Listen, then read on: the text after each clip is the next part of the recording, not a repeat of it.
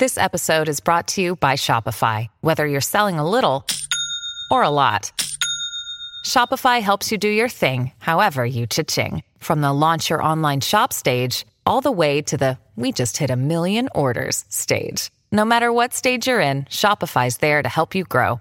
Sign up for a $1 per month trial period at shopify.com/special offer, all lowercase.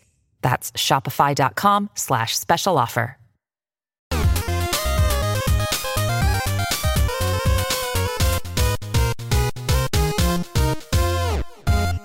What's up, guys? Welcome to the first ever episode 7 of the Kind of Funny Girls Cast. First edition of episode 7. Last episode 7 ever. Exactly. It's pretty crazy. I, as always, am Tim Geddes. I'm here with the coolest dudes in video games, Colin Moriarty. Hello. And Greg Miller. Hi. And again, we are joined by the producer / seducer. Back because no one demanded me. No, everyone. The comments were enthralled. Were they? By your were they really? Is this true? This doesn't sound like something that was true. Some people like Nick's so funny. Some people liked him. Here's the thing. This is the Kind of Funny Games Cast. Yeah. If you guys bring the games and the cast, I guess, we'll bring the kind of funny. That sounds good to me. And that'll balance it out, and we'll give the people exactly what we're promising them. And it's going to be a good time. Give the people what they want. Give them the air, Cohagen. Yeah. We have Portillo, too. Of course, as always. He's doing stuff. Making old man mouth noises. I'm not sure what he's bringing.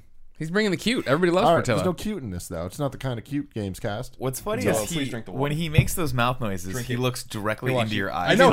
He does. He looks at you because he knows you hate it. Yeah, he just looks directly. He's like, what are you going to do about it? Are you going to hit me? Are you going to punch me on camera? Drink the water. Well, guys, you're not doing it right. This show, it's like the Game Over Greggy show, but it's about video games. And it comes out every Friday. You get a new episode. You can get it early at kindoffunny.com. You can get everything at kindoffunny.com. You can get last week's episode. Oh, you should just go to kindoffunny.com. It's actually looking pretty hot. You can get the Colin and Greg morning show there. You can go to kindoffunny.com/store and see all our sick ass t-shirts. Like the producer / seducer t-shirt. Like the brand new producer / seducer t-shirt. Oh, wait. I'm not. I haven't. It has not come yet because I have not ordered it yet because I've been too busy dealing with our 2014 taxes. Well, Nick, if you want the adult, you can go to kindoffunny.com /store. /store. And you can get a producer. Let me tell you something about this producer seducer shirt. Okay, along with all of our other shirts. It's going to feel like you're wrapping yourself in a giant burrito of love. Yeah. That's what these shirts feel like. Mm-hmm. Check them out if you want to help support us, support the channel, or you just want to rep an awesome brand that you believe in or a brand that you hate. Put it on your body anyway. Yeah. It doesn't really matter. Some of the shirts are really, really funny. There's a Scarpino Geddes for President 2016 shirt. Which is selling terribly, by the way. It's selling showing you once again that you love the Moriarty Miller ticket 2016 for the win. Well, they are the coolest dudes. Pound it out. There it is. Yeah. And I'm not letting that go, by the way. Turn the dog around. Until other people jump on that. He likes looking at you while he licks his mouth, though. He does. He looks at you with that vacant look in his eyes. He knows that you're... He knows he's torturing Colin. What would you do if I spent the rest of the podcast just doing this? Oh my god! That's what he's doing. The headphones. That's exactly what the dog is doing to me. It's please stop. Oh my god! I can't. Just look deep into your eyes. For the audio listeners, let's see if they can tell the difference between Nick and Portillo. So one of you be quiet. Everyone, close your eyes.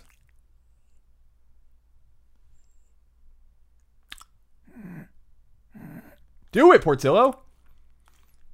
Oh my god! Bad. It's so gross. I think it's cute. How do you think that's cute? All right, anyways, guys, really annoying when we're gonna get to the video games right now. Okay. My God, Nick, what's happening? Sorry, it was a hurricane.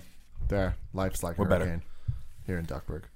Video games. What video games are you guys playing right now? Because Nick, I know you're playing something. You're addicted to it. I got into Dying Light because Greg did a stream of it, I believe, and. You were talking about it. You totally got into it because of something I think happened. No, I think you did. Not sure. I couldn't remember if it was either Colin or you that streamed it, but I'm pretty sure you streamed it, right? Yeah, I did. On twitch.tv/kindoffunnygames, where we do weekly and daily streams. In that order.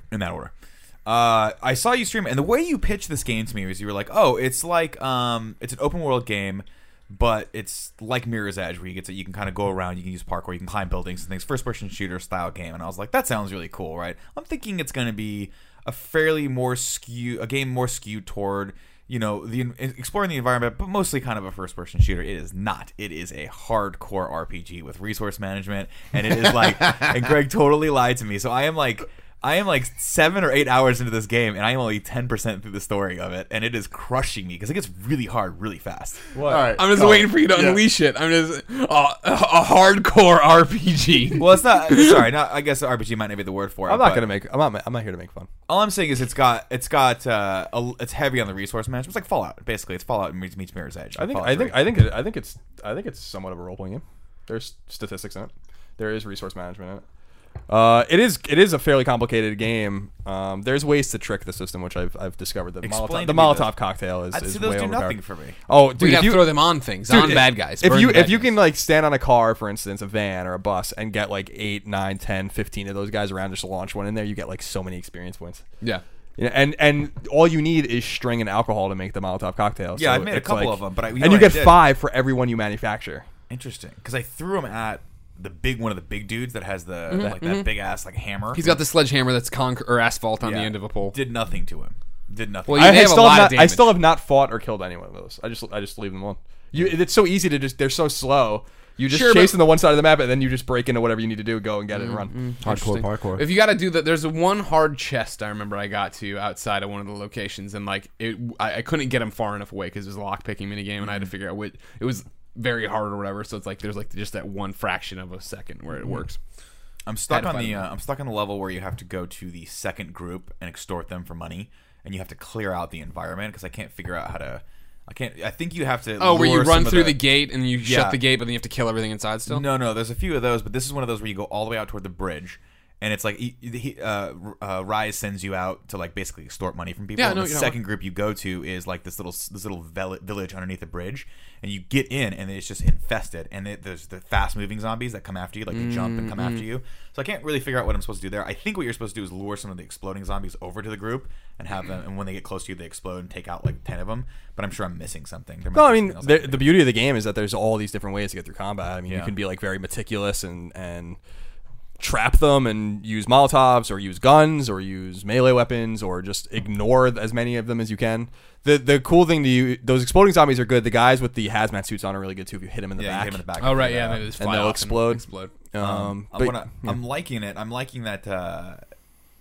I legitimately am terrified when the sun goes down. Yeah, the game's definitely scary. When it gets at nighttime, I run and hide. Yeah, I don't want nothing to do with it. Climb up the towers to turn them on so we can get radio communication back up. By the time I got back down, it was nighttime, and I'm like, well, I do not want to go outside of this border. And I tried, and it's just, because it's pitch dark. And all you have is your flashlight. And then for some reason, during the night, these giant, really fast zombies come out and they come looking for you. And if they find you're dead. Yeah, you just got to use the HUD on those guys. Like the HUD shows you where they can see and stuff like that. Yeah. So just stay away from them. You get a lot of experience if you kill them though. And the longer you, how do you kill them? You get a trophy for killing them. I killed one just by bashing it in the face. But since they call their friends, you have to usually works. You have to be aware they're not really special zombies. They're zombies that you fight during the day, as far as I can tell. But they're just stronger at night, like the crazy ones that chase you. Yeah. There's different zombies that you'll find later that are even crazier that run away from you. Awesome. And that sounds great. And can't wait for that. The game is really tense. Yeah. They do a really good job with it. It's a really good game. I still haven't beaten it. The platinum trophy in it is broken. So really? Yeah, so the trophy, that's something when we talked about this on Colin and Greg, I think, but the Techland just has this problem where you have to get to platinum it. You have to do all the side quests, find all the collectibles, you know, like, everything. Yeah. And because I've randomly climbed like the top of that first tower and climbed all the way up and found like something, I guess it was a trophy sitting out on the edge of something. Oh yeah, there are literal zombie trophies that you have to find too in the game. Yeah, so you have to do all of this weird shit in the game. But the Techland has problems. They had problems at Dead Island too, where they just don't know or they just don't code properly progression attached to trophies. So their games are like, this isn't the first one of their games that's totally botched, and they still haven't patched it. The big problem and what sucks for these kinds of games is if you, for instance, get all the side quests and don't pop the trophy, I'm not so sure that the patch is going to help you. Exactly. If you hit the requirement. Yeah. That sucks because the box has already been checked. And it's just not giving you the trophy. I hate that shit. Yeah. You got to QA your fucking trophies. You know, you have to. I mean, I don't understand how some people. I don't understand that I did this right after having the same problem with Riptide.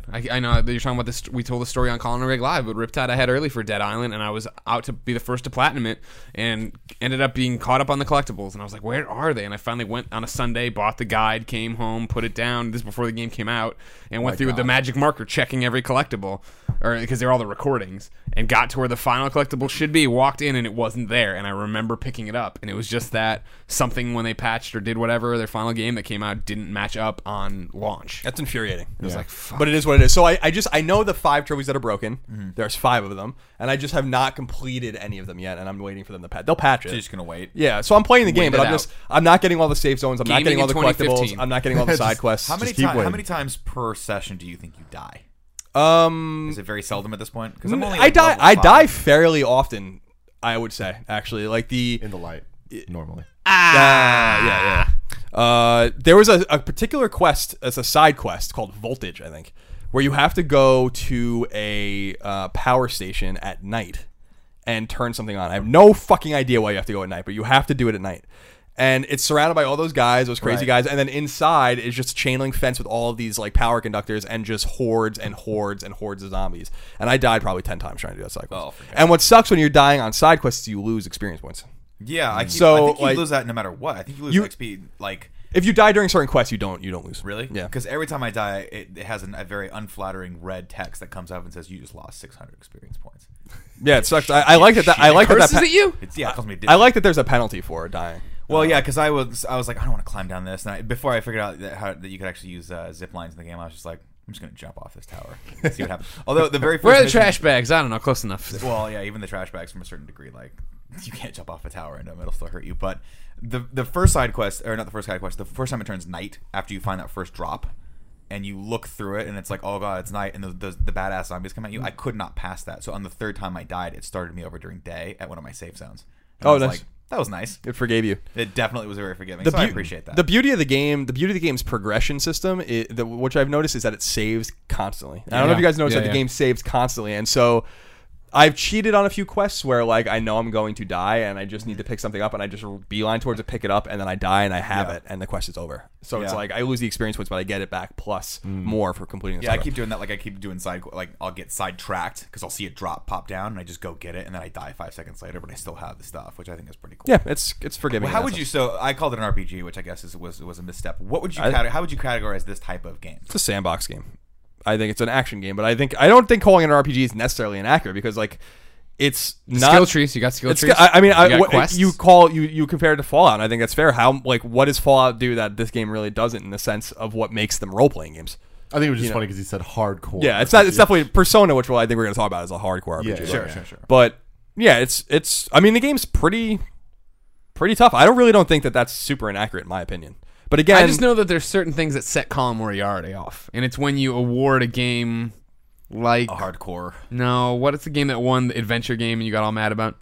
We talked about this. Not Destiny. It was like Shadows of Mordor. Yeah, Shadows of Mordor won the adventure game category. That doesn't make any fucking sense. Dice awards. And that doesn't make any sense. That could be a fun episode in the future, maybe an exclusive one or whatever for our Patreons about how to categorize games and what does it mean to be an action game or an adventure game. But I would personally call Dying Light a sandbox game. I mean, it's multiple layers. Sure. It's a sandbox, open world sandbox game. It's non-linear. It has RPG elements, but RPG elements doesn't mean anything. Madden has RPG elements, like.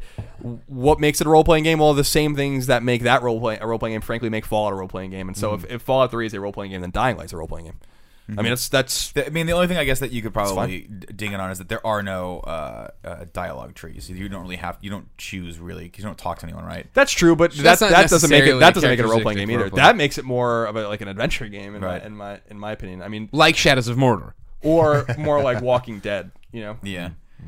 Anyway, I'm liking it a lot. I'm going to keep going through it. It is what I don't like in gaming experiences, where I don't like to have to put 20 or 40 hours into a game. I can tell that I'm going to in this because I like it a lot. I like the movement. It actually probably moves better than Mirror's Edge in a lot of ways because the combat system's a lot better.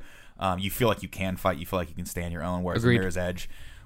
that's what I wanted at Mirror's Edge, and that's what I'm hoping the second one will have. And it is the ability to actually fight someone instead of having to constantly moving. Yeah, that was the thing about this when they debuted it, and they were like, "It's Dead Island mixed with Mirror's Edge." That was concerning for me because Mirror's Edge for me, and it didn't work this way for everybody. Felt disempowering, right? Yeah. I didn't feel empowered at all in that game. I'd run if I would always for some reason, the locomotion of it, the parkour of it, wasn't fluid for me. So then I'd screw something up, and then it'd be like, fuck, and walk back and try to do the run again, da-da-da. Whereas in Dying Light, I feel like it's super fluid. It's super easy. And it's granted because it's not trying to be what Mirror's Edge is trying to be. But this one of jumping and then, like, you grab onto the wall you expected to grab onto. You know what I mean? Or you're running up something and making the move you want to make. It's crazy. You can climb up a straight pole. That little bit of help, that little bit of extra push, like, it really just makes it feel so much more fluid. Yeah. And everything. Smash Bros. Does that, too. Like, in a...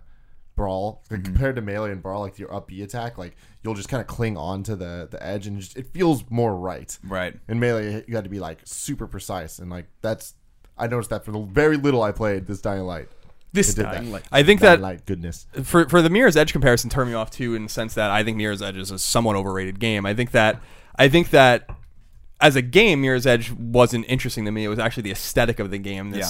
They brilliantly captured what a fascist, futuristic fascist society looks like. It's colorful yet simple. It's clean, flat sterile. And clean and sterile. Exactly. Like it was the look of the game that made it for me. I didn't find Faith to be an extraordinarily interesting character, nor did I find the gameplay fun. I never beat it. I was like, this is fine. I'm glad I played it over a weekend, but I'm like, I don't really care about this game. So when people were comparing, and I know some people love it, that's just my opinion on it. But when people were like, it's like Dead Island, which was a game that never really captured me to begin with. I played it for a few hours, meets Mirror's Edge, which is another game where I'm like, all right, like, but it was the act of playing the game that really meant something to me, and I think that the game's really good. I think that we were making fun of Techland for not being able to code progression and trophies, but the pathfinding and AI in the game is actually really intelligent. I'm really intrigued by it. It must have been a very hard game to make because.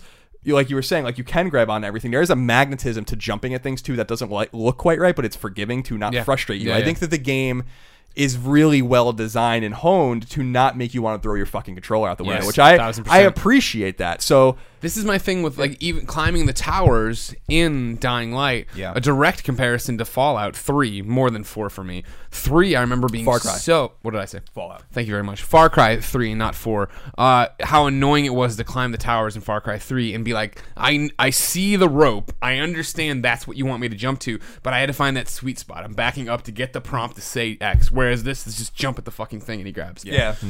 And I have to assume, Colin, you're a lot farther in the game than I am, that the climbing and your mobility gets a hell of a lot easier as you level up. You can choose those in the skill trees where you're like, I've already gotten to the point where I can vault over people. I've gotten to the point where, which I think is cool, that you can actually interact with the zombies or the guys when they come at you. You can throw them to the side. And, I'm assuming when I get a gun or I can actually hit someone more than 3 times without getting fucking winded, because apparently in this game as well as in real life, I was a smoker back in the day.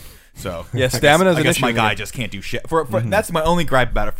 For a guy that as a paratrooper that comes in from the military, the guy can only swing a club 3 times before he gets winded. Yeah, I mean, I like the stamina system in the sense that it makes it feel less arcadey. Like there's a lot of limitations in the game that makes it emphasize its asymmetric nature, which I think is really cool. The game is not like Dead Island in the sense that you are meant to not fight. Yeah. And I think that is really cool. And of course, also the trio of upgrade systems is really cool too, that that's you are cool. getting experience points just for jumping. Whatever you do, you're doing the most of, you get a point. So it's really cool. I mean, I think the game's special. And I wrote a piece, I'm still freelancing for IGN, and I wrote a piece last week about how this game sold 1.2 million copies in 1 week. And that it's really benefiting from the brilliant time in which it was released, because this game would have, in my opinion, no prayer of selling any more than it's sold right now. Lifetime, if it came out in the fall. It's the same thing as Ni No Kuni and we talked about Ni No Kuni and Amala Reckoning, where it was like these games hit at the right time, and this game satiated something and scratched an itch for me that I would not have needed to have scratched any other time of the year. Well, I also feel like it comes off, and this might be, I don't mean this as an insult, but it does come off to me as when I first saw it, and this is me as sort of a non-gamer, a little on the generic side, where I'm like, oh great, another zombie game, right? And it wasn't until someone said, no, this is an open world, like Greg said, this is more like Mirror's Edge, where you have this crazy amount of mobility, and you get to you have to run away from these zombies, but you have the capabilities of doing it, then I'm like, oh, that does pique my interest. Then when I fired up the game, the thing that sold me was the music. That like 80s synth, like horror synth, I was like, okay, I'm sold on this. This is dope as shit. The 80s music's funny. I keep talking about that with Cheryl too. Like the 80s music's really funny in it. Like it's just the 80s aesthetic is weird, but what I'm more intrigued about with Techland and what they're doing, what certain other developers are doing, is what's going on in Eastern Europe right now, where like good games are coming out of Poland, good games are coming out of the Ukraine. Like there is, you know, developers like CD Projekt Red or, you know, who are doing The Witcher, 4A, who do Metro. Like, these guys in Eastern Europe are really honing their skills now and making games that are, you know, good games have come out of Eastern Europe before, but like I'm noticing an influx in quality studios in Poland, quality studios in places like the Ukraine that are making good games, and I applaud them for that. And I think a lot of it has to do, especially with Poland, of the government actually getting involved and trying, much like Canada does, in trying to retain talent and giving them perks and stuff. Yeah, right? So yeah. I think it's awesome that a game like this is coming out. You know, Techland's been around for a long time, and they made Call of Juarez, for instance. You know? Really? But no one really was talking about them. I mean, they have dozens of games, but it's really now that they have hit, and I think that's really cool that we, you know, we're used to games coming out of the States, we're used to games coming out of Western Europe, we're used to games coming out of Japan, but we're seeing games come out of South America, we're seeing games come out of Eastern Europe, and I think that's really neat, in my opinion. Yeah. And if they all play like an old school '80s John Carpenter movie, I'm down. Because that's what they sound like. Way more. What have you been playing, Greg? Well, I almost said time out a while ago because something cued in my brain that we can promote here on the Games Cast. Okay. If you're listening to this on the Patreon Friday, Saturday or Sunday window, or the Monday breakout on YouTube, I'm streaming The Walking Dead finally. It's not finally. We're doing it. It's a Patreon tier or a milestone that we hit where I would stream seasons 1, 400 days, and season 2 of The Walking Dead in one sitting. I'm kicking it off Monday, whatever date that would be. 16th, right? Yeah, 16th. Yeah. Monday the 16th. Yeah, 16th. After Colin and Greg live on twitch.tv/kindoffunnygames. So come join me. I'm sure I'll be playing into Tuesday. So here's the crazy thing about this. Right. Is when you said this, you think about those games and it's like, all right, you'll beat the two games and whatever. But like that's hours upon hours of content. Right. That you're going to have to sit through in one sitting. It's going to take you a long time. You're crazy. About 20 hours, so I'm what's ballparking. What's probably going to happen here is it's going to go from Colin and Greg live through these games, straight to the next Colin and Greg live. Probably. Then maybe there'll be a nap in there, hopefully. Because some of it, like, I know I'm a huge Walking Dead fan, obviously. I know where I'm going with this. By the way, there'll be Walking Dead giveaways if you watch. We have Clementine backpacks. We've signed Robert Kirkman comic books. We have games to give away. If there's a nap involved, can you just put the controller down and nap on camera? Oh, no. I mean the nap between finishing the live stream and going into Colin and Greg live. You do realize that you have two other. This is why you keep me and Tim around. Is that we could potentially fill in for you on Colin. That's not how. I'm not going to let you come in. These are my PlayStation 4 saves. These are my canon Walking Dead saves. No. For Colin and Greg Live. Oh, you guys can get fucked. I don't want a bad show. Hey! Literally, Tim, you weren't. He's lifting it. You weren't here this morning, and you probably weren't listening because I think you were on your way. But they were talking about how Greg's biggest fear is that he'll die and we'll have to take over some of his responsibilities and it will drive his legend into the ground. Mm-hmm. What we said, actually, is we're talking about at GDC, instead of doing Colin and Greg live from the Patreon office from 11 to 12:30, just doing it all day long. Mm-hmm. Streaming all day long, Monday, Tuesday, Wednesday of that GDC week. And so we were saying, Colin was like, oh, we don't have to miss GDC panels. And I was like, no, we got Nick and Tim. We trust them. Yeah, they can come in and play some games. They can talk to some devs. They can do some things. Yeah, sure. Yeah. Oh. Maybe Techland will be there. You can come in and talk to them. That'd be dope. I'd love to talk to them about that. You were talking about Patreon stuff. Speaking of Patreon, thank you to all the supporters. Oh. We're doing the thank yous for the people that way. All right, that's sexy. Make your note, Mr. Notes that you got to give me. Ah, jeez, this guy's doing what I've been playing recently. Last weekend, I got sick. Caught Colin's cold. It's been going around this house. Cheryl had it at one point. I think Colin got it, and then I got it. Well, it's just the making out train. That's what happens. Virus is Portillo is the carrier and brings it to everybody. So I got laid up, and here's what happens. Friday, this trailer drops for this game, Persona 5. We watch it several times on Colin and Greg Live. We get super, super excited for it, Colin. Yep. We enjoy what we're seeing. And then I get sick. I'm laid up, and all I can think about is Persona. I went back, and I'm not committing to platinuming Persona 4 Golden, because I did that as my New Year's resolution in 2014, and it did not happen. But I am enjoying Persona 4 Golden again on the Vita in 2015, and I'm just playing it, seeing where it's going. Gonna see what happens with it. Do I want to platinum it? I don't know. Everybody knows I already love this game. Teddy, Chie, I'm down. I know what's happening with them. This is a game that you guys talk about a lot. Well, that I have zero reference for. We're going to get into this. Okay. So let's not get hung up on it now. The second topic is going to be Persona. Okay. Oh, okay. Yeah. So let's not get hung up on it now. We'll come back to it. That's what I've been playing there. Still need to play that Game of Thrones. Had a misfire on the install when I tried to stream it that one day. Didn't do it. The Criminal Girls, Criminal Intent, Invite Only, Criminal SVU. Been playing that. Greg gets by Invite Only. But again, That's trying to hit up on these JRPG things, and then it's just like, why am I not playing Persona? I should be playing Persona if I'm going to play that at all. So back in the Persona hole, waiting on the order. Evolve, I don't feel the need to jump into Evolve. Yeah, me neither. I mean, I'm not a big multiplayer guy, and the problem is I don't have a crew to go do it. And if I did have a crew, why wouldn't I be playing Destiny, which is something I've been trying to get back to forever, but I haven't. Your crew. I haven't. Well, I'd like to play Dying Light with you. We haven't done that. There's a million things going on here. I gotta get a headset from you or go buy one because I'm. You should probably just stop being a cheap. I'm a grown adult. What? That's true. PS4 came with one. You plug it into your controller. The little one? Yeah. The earbuds don't work for me. I got to get something that sits on my head. I did the same thing Nick with Xbox. Only uses headsets that are made in the 80s. That don't make any sense. Point of clarification, I only use headsets that look like they were made in the 80s. They're horrible. Alexis Kazambalidis don't make any sense. She exclusively uses Virgin America, the $2 headphones. Yeah, yeah. She uses them for recreational use. That's so weird. I use those too. Here's what happened. I hate you guys. I cannot put the earbuds that come with the iPhone that were popularized by the iPhone because really Apple made these things popular. Yeah. No human being would have put them in their ears if Apple hadn't told you to. Those earbuds that come the circle ones. I'm fine with the ones that are formed to your ear that are really expensive. You get a Shure set of Shure headsets or headphones, whatever, and you put them in your ear and they feel good.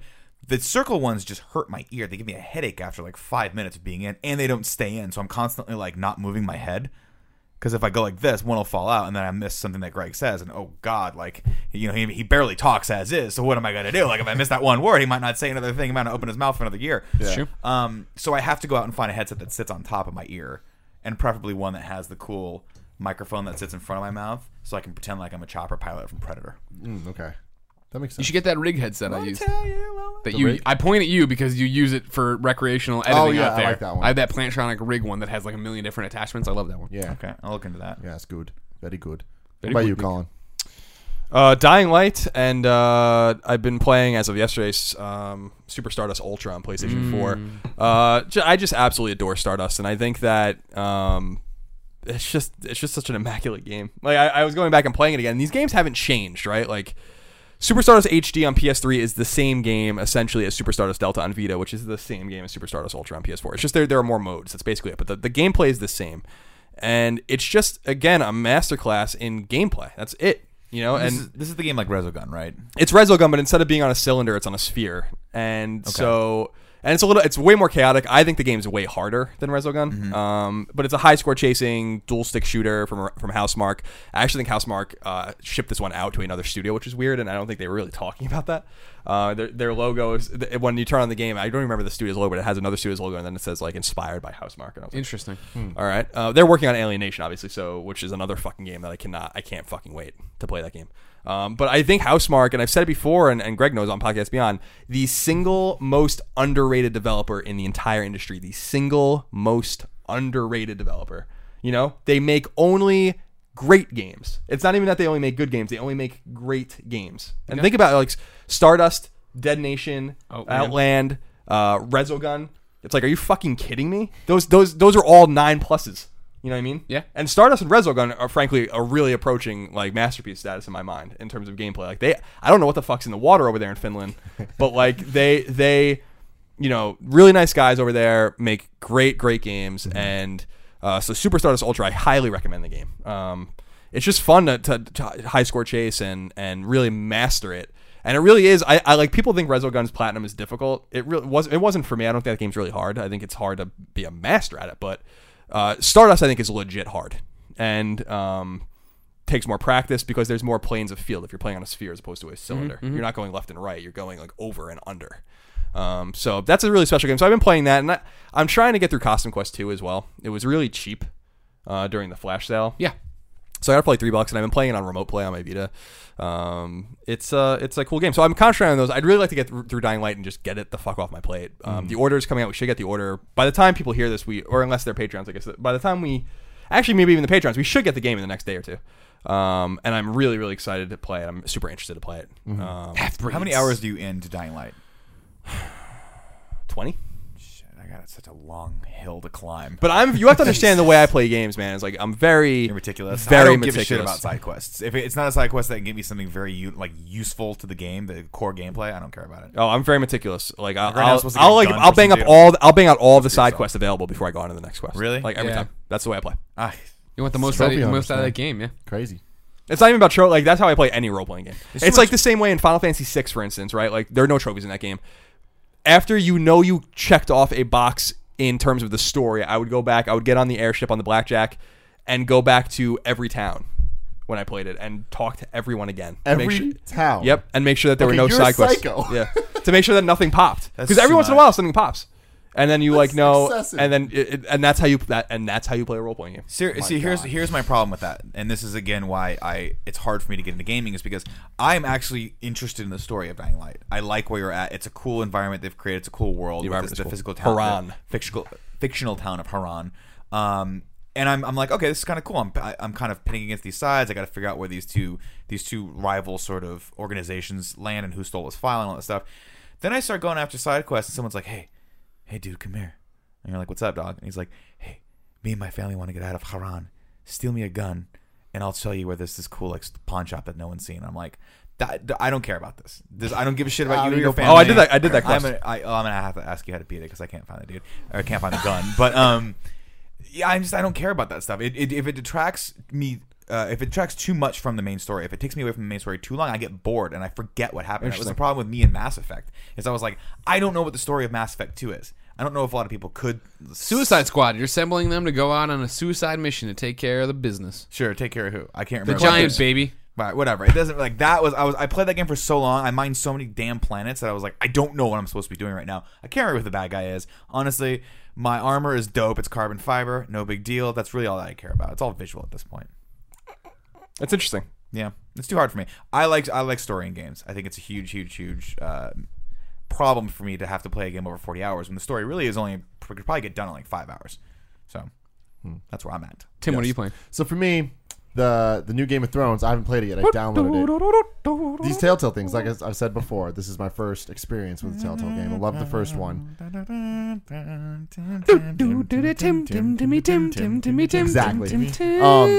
Exactly. So I'm not used to their release schedule. Yeah. So like this second one just fucking came out of nowhere. That's the way it goes. Yeah. And that to me was like, oh shit, I'm not even prepared for this. Like I wasn't even like waiting for it, and it just happened. Yeah. So now I feel like I need to like make time to actually play it. So I haven't done that yet, but. I picked up Pokemon X again. Oh, I beat it. I don't know why, but like a couple nights ago, I was like, I'm just gonna fucking play it through a little bit. So I put a couple hours in. Totally shouldn't have. That was a waste of time. But what's not a waste of time is that all of you letting me know how to cheat the damn microtransaction bullshit in Peggle Blast. So thank you for that. We have to do. Last week we had the 2 weeks ago we had the microtransaction. Andrea. And I was like, oh yeah, they're fucking everything up. If you just hard quit the whole app in between the matches, it just resets your lives. Oh nice. And I'm just like, oh. God, yeah. And now it's kind of annoying because it's like every time I fuck up, I need to like... Hard quit. Yeah.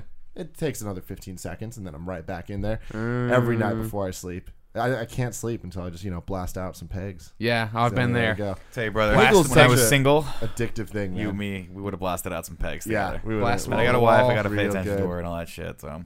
Yeah. That's what it is. The Game of Thrones game, is that official canon? Yep. Do they... Well, it's for the show. Yeah. Yeah. But it's like side stories, right? It's not the actual... It's the House Forrester. What's that? Which one's the House Forrester? Exactly. Just, no, you don't know them. They're mentioned in the books, but they're not shown on the show or anything. But it involves characters from the show voiced by their show counterpart. You would like it a lot, Nick. Okay. You should definitely maybe I'll give that a shot. I gave up on Grim Fandango.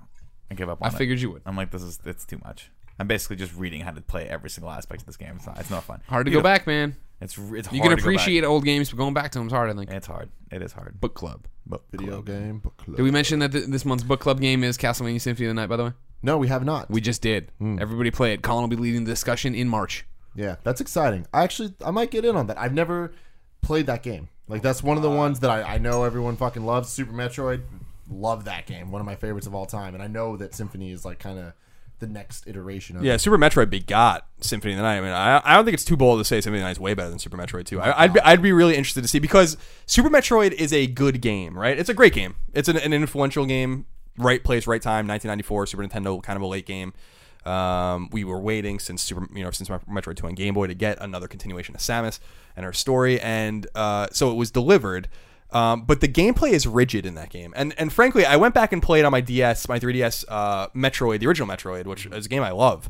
And that game is hard as hell, and I was actually joking around. I'm like, I don't remember being this bad at this game when I was a kid. But in that game too, the gameplay is rigid. The beautiful thing about playing as Alucard in Castlevania, or Maria in Castlevania if you play it on Saturn, is that it's fucking perfect. Like it's arcadey, and it doesn't feel like we were playing Castlevania, for instance, on youtube.com/kindoffunny games, and that game's stiff. Castlevania feels a certain way. You get hit. Once you're in the air, you're in the air. Yeah. When you get hit, you know you're probably going to get pushed back into a pit. The game is designed in such a way. Alucard doesn't feel like that. So it feels more like a quick-moving arcade game, and it is a role-playing game. So that game is super special. I'd be super interested to hear. I think that's one of the best games of all time, easily. Is it available on Vita? It is.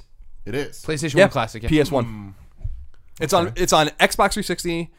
PS1, well, PSX, obviously, PS1 Classic, so PS3 and Vita, and then it is also, and as someone reminded me, because I was stupid and I just mentioned it, it's on Saturn. Yeah. Obviously, you're not going to be able to get the Saturn version of the game, probably, but if you're still kicking around your Saturn. Yeah, it's on PSP also, right? Yep, it is on PSP. You should be able to play the PS1 Classic on your PSP, and it's unlockable in Castlevania Chronicles. All right. Or Dracula Chronicles. That sounds good. Oh my God. The game...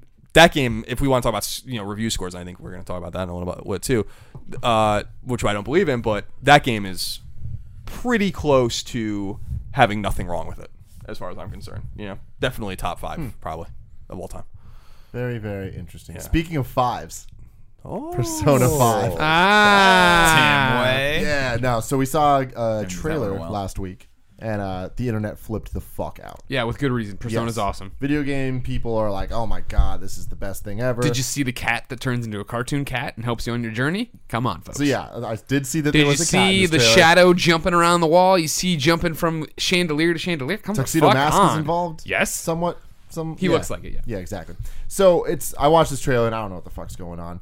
I've been around you guys long enough to know that people like Persona. Yeah. We've met a couple of the voice actors and actresses of Aaron Fitzgerald, what up? Exactly. Troy Baker. This is an important game. Specifically to the Vita. Like I would think. Sure. Persona 4 Golden was incredibly important to the Vita. You guys are all talking about Andrew Goldfarb's always like he won't shut the fuck up. There's all these things. Steimer too. Right? Yes. Platinum Club, yeah. Why is Persona so important? I don't know anything about it. What the fuck is a Shin Megami Tensei? Educate me, Colin. You want me to do it? Persona is important because, and we talked about this a little bit on Colin and Greg Live, and I think that the most proper way to put it is that right now, in Japanese role-playing games, there is a vacuum because Final Fantasy sucks, and Dragon Quest is now an MMO for some reason. So, Dragon Quest X is an MMO, and Final Fantasy XIII is just a rampant disappointment. Right? The three Final Fantasy, like I know some people like those games. Most people don't. And the sales showed for those three games that they're getting worse and worse. And so there's a huge vacuum. So Dragon Quest is in this weird space. Now, I'm sure Dragon Quest XI will be a regular Japanese role-playing game, God willing.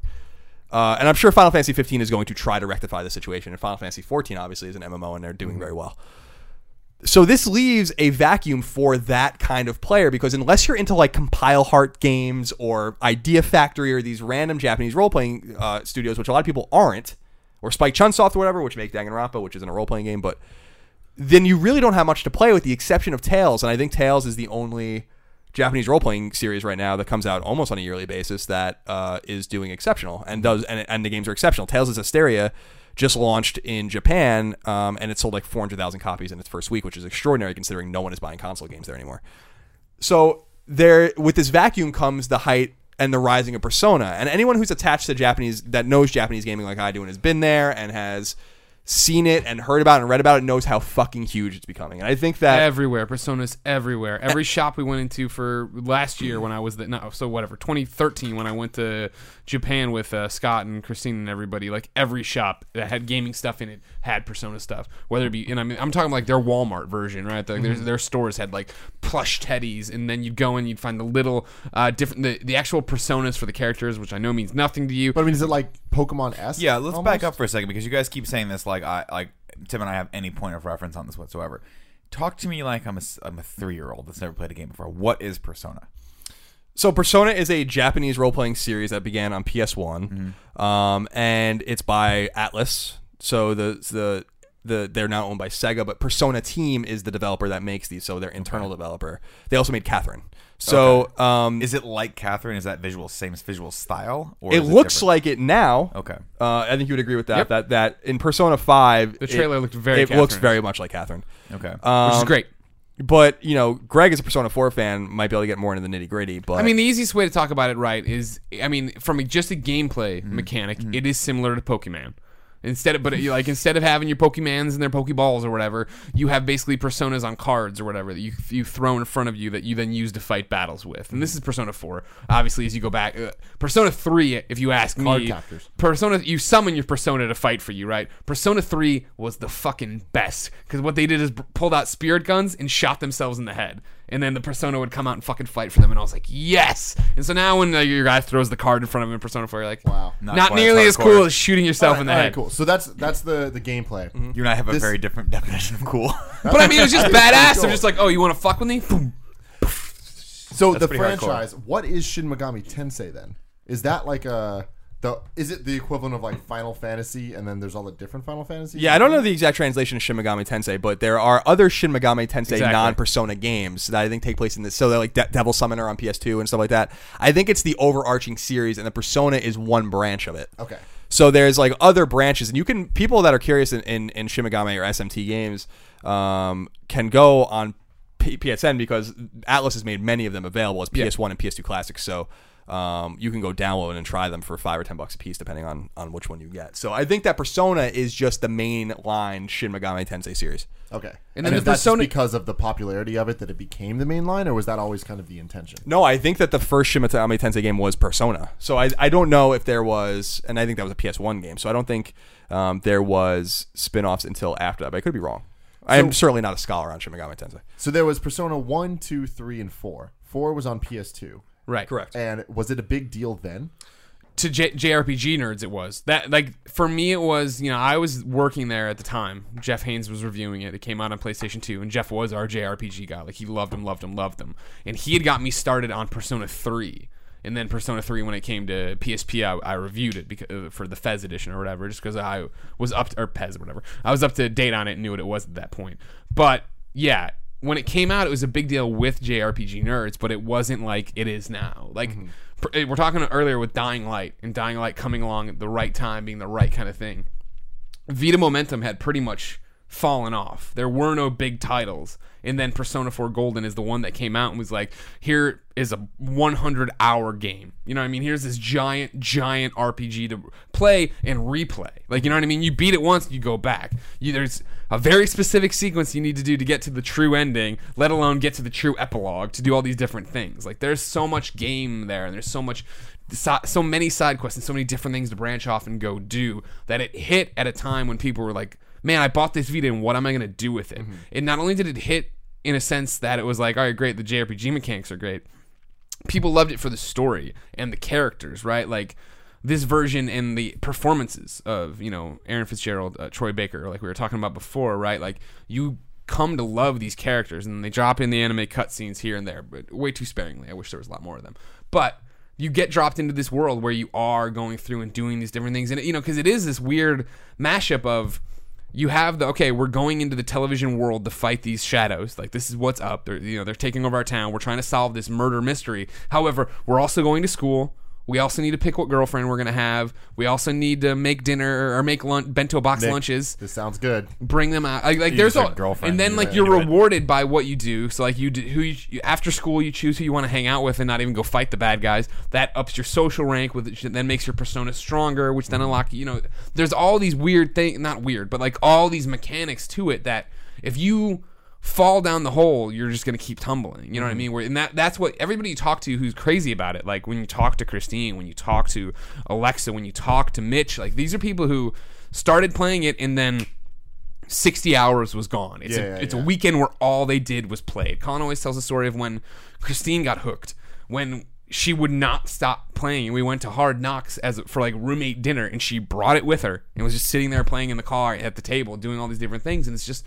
It's one of those games that once its hooks are in you, it's so hard to let go of. You know what I mean? Like, you play through this game, right? And when you go into the TV world, obviously you're doing different equipment, you're using different weapons, you're unlocking, buying things as you go. You can unlock a knockoff version of the Power Rangers. Mm-hmm. So you are all dressed as Power Rangers in different colors. Obviously, I want that. Obviously. You know what I mean? Like, that's the thing. It's a game that has all these different ways to get you totally lost and addicted to it. Yeah. Whether it is like...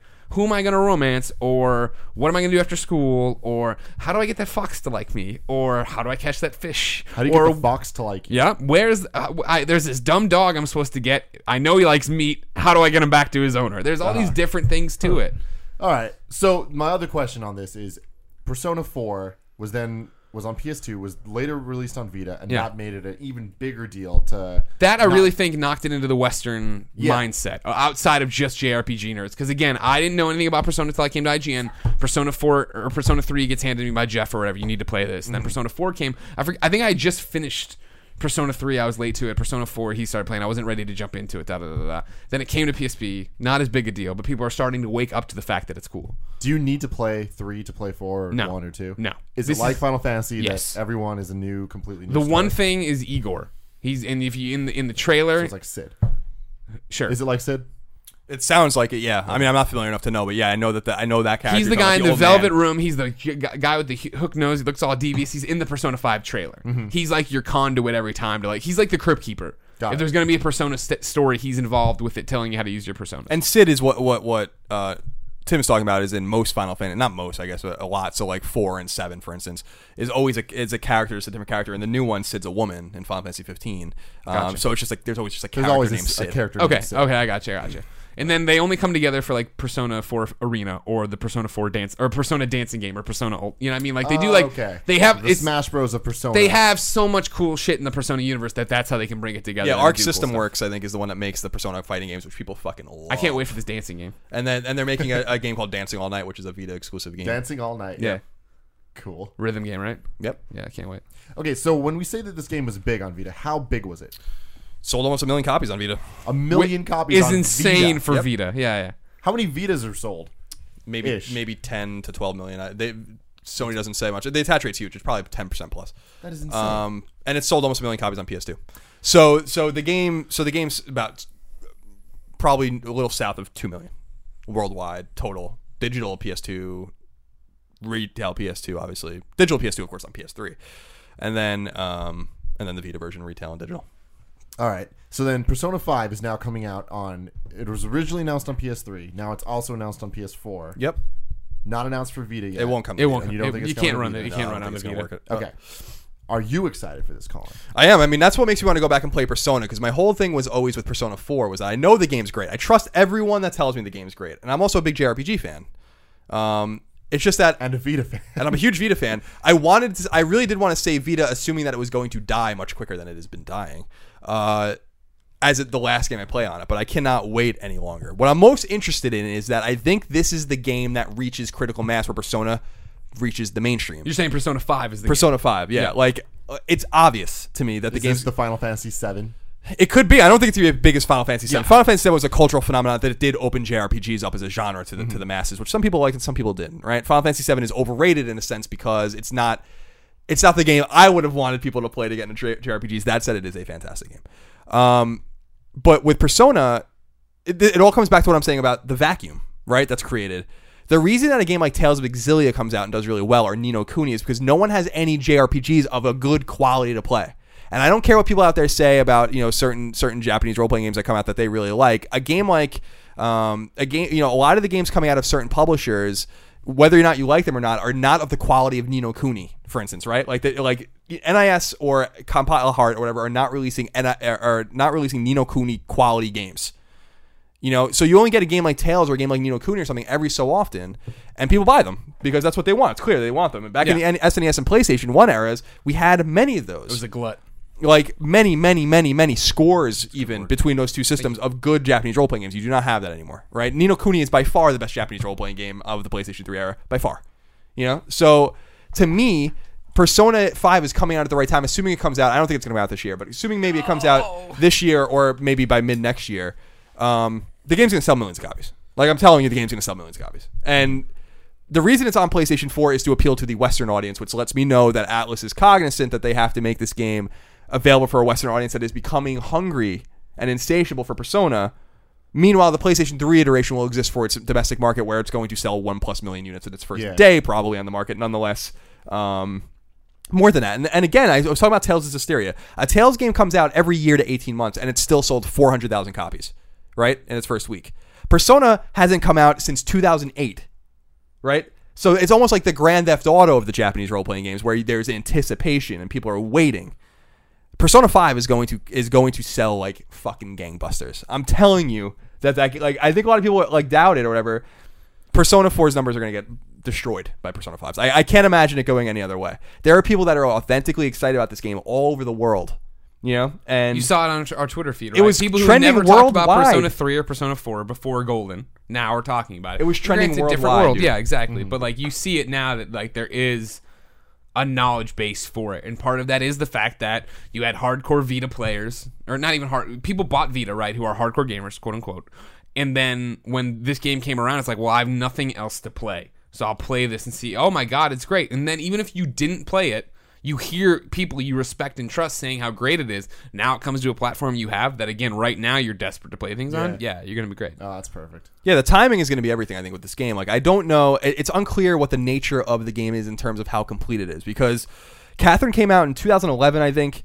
That was the same studio, and they made that game after Persona 4 to take a break, and now and then they moved on. So assuming the game has been in development for maybe 4 years, including pre-production, the game should be close to finished. And we were reading a letter from the director and producer over in Japan. He wrote to the fans being like, I hope you like what you saw and stuff like that. And what I began to appreciate is the immense amount of pressure the studio is under. Yeah. Because Persona 4, to a lot of people, is so immaculate that they, like, I cannot fathom the kind of pressure they're on. Because it's the antithesis of what's going on with Square Enix right now, with Final Fantasy 15, where it's like, just make a game better than Final Fantasy 13, which shouldn't be hard, and you're on the right path. With Persona 5, it's like, make a game better than Persona 4. Yeah. And to a lot of people, I don't have any context for it, but to a lot of people, I think that's going to be hard. But I think that they can do it. I think what's going to be really interesting with this game is how it resonates in the West, which I think it's going to resonate very much, and that it seems like Atlus and Sega is smart enough to know, we need to proliferate this on all PlayStation platforms. It is still a PlayStation exclusive, but it's a game that is going to reach its audience in Japan on PS3 and in the West on PS4. And I think that that's going to be really, really important for them, because it's not going to be stuck on PS2. Remember, the game came out on PS2 in 2008, right? So in Japan and in the West, which is insane. Mm-hmm. And it's still sold almost 1 million copies. So imagine if that game came out on PS3 in 2011. You know, or something like that, and around when Catherine came out, and Catherine sold very well too. So I'm really interested commercially to see how this game does, but I do appreciate the crushing weight that the studio must be under to deliver, and I think that's why they're quiet. Mm-hmm. And I think that's why they finally are showing the trailer now and showing gameplay for the first time. The game looks fucking awesome. You know, like the art style in the game looks beautiful. Yeah, that's cool. The systems look really dynamic and cool, and obviously the story's quirky and eerie. So I'm super interested to hear, but I think people that are doubting that this game is going to sell millions of copies, I mean, crazy. I think I'd be shocked if it didn't. I'd be absolutely astonished. It's going to sell. Eat that shirt if it doesn't. It's going to clear 1 million copies in Japan by itself. So it's a matter of like what it will do in the West. Yeah, it all depends when they release it. I think. Yeah. Back to this, right? If you put it up against Uncharted 4, you're going to have trouble. I get the business side of it, but do you think that it not being on Vita is an issue specifically since so many people first experienced Persona on Vita? No, I don't think so. I think it's the opposite. I think that if Persona 4 Golden came out on PS3 and Xbox 360, it would have sold millions of copies. I think the fact that it was like locked on PS Vita meant that some people, maybe hundreds of thousands of people, went out and bought a Vita for it, but I think that many more people didn't play it because they don't want to buy Vita. Yeah. I think it planted a seed. It planted a seed, and it grew with people who had never played Persona before, who are now talking about how great Persona is. So everyone knows Persona 4 is great. And most people say that, like, you know what I mean? Like, Twitch was yelling at us when we were talking about Persona too long, right? But majority of people who don't have any interest in JRPGs at least know Persona's awesome, so I don't have to worry about it, right? Well, and now it's just like a couple years ago, GDC Brudvig, when he was still working at EDAR, did a speech about how review scores don't really matter in terms of what you get. It matters in terms of like people knowing your game exists. So that even market research shows that even if GameX gets a horrible review score and people see it in there, they make a connection to buy that over a game that they've never heard of that maybe is a 10. Same thing here. Persona now means something. That name means something in the West. And I think that's a great move for bringing out your next one, your big one, and showing it off. So besides that, though, just like gameplay-wise, though, don't you think that it loses something that Steimer can't just take it with her wherever she goes? Like, isn't it that addictive quality? Because, like, for me with Pokemon, that was the thing, is the fact that I could take it anywhere. Sure. And you can never stop playing. You can always do a little bit more. Like, it's, to me, from what I understand of people with Persona, I watch them play, and they're just like, they just need that thing, and it's an airport game, and it's all that stuff. Sure, but that was one of those things that, let's keep it in timeline context, right? that originally started as a PlayStation 2 console game that captured hearts and minds, and then it just moved to a platform that was portable. And Persona 4 Golden on Vita gets away with a lot of shit that if it was trying to be on PS3 or PS4, people would be like, graphics suck. Why is this? Why isn't there more voice acting? You know, down the line. Just watching the trailer for Persona 5, I told Colin about it, I think on the show, I'm just like, I never thought about it.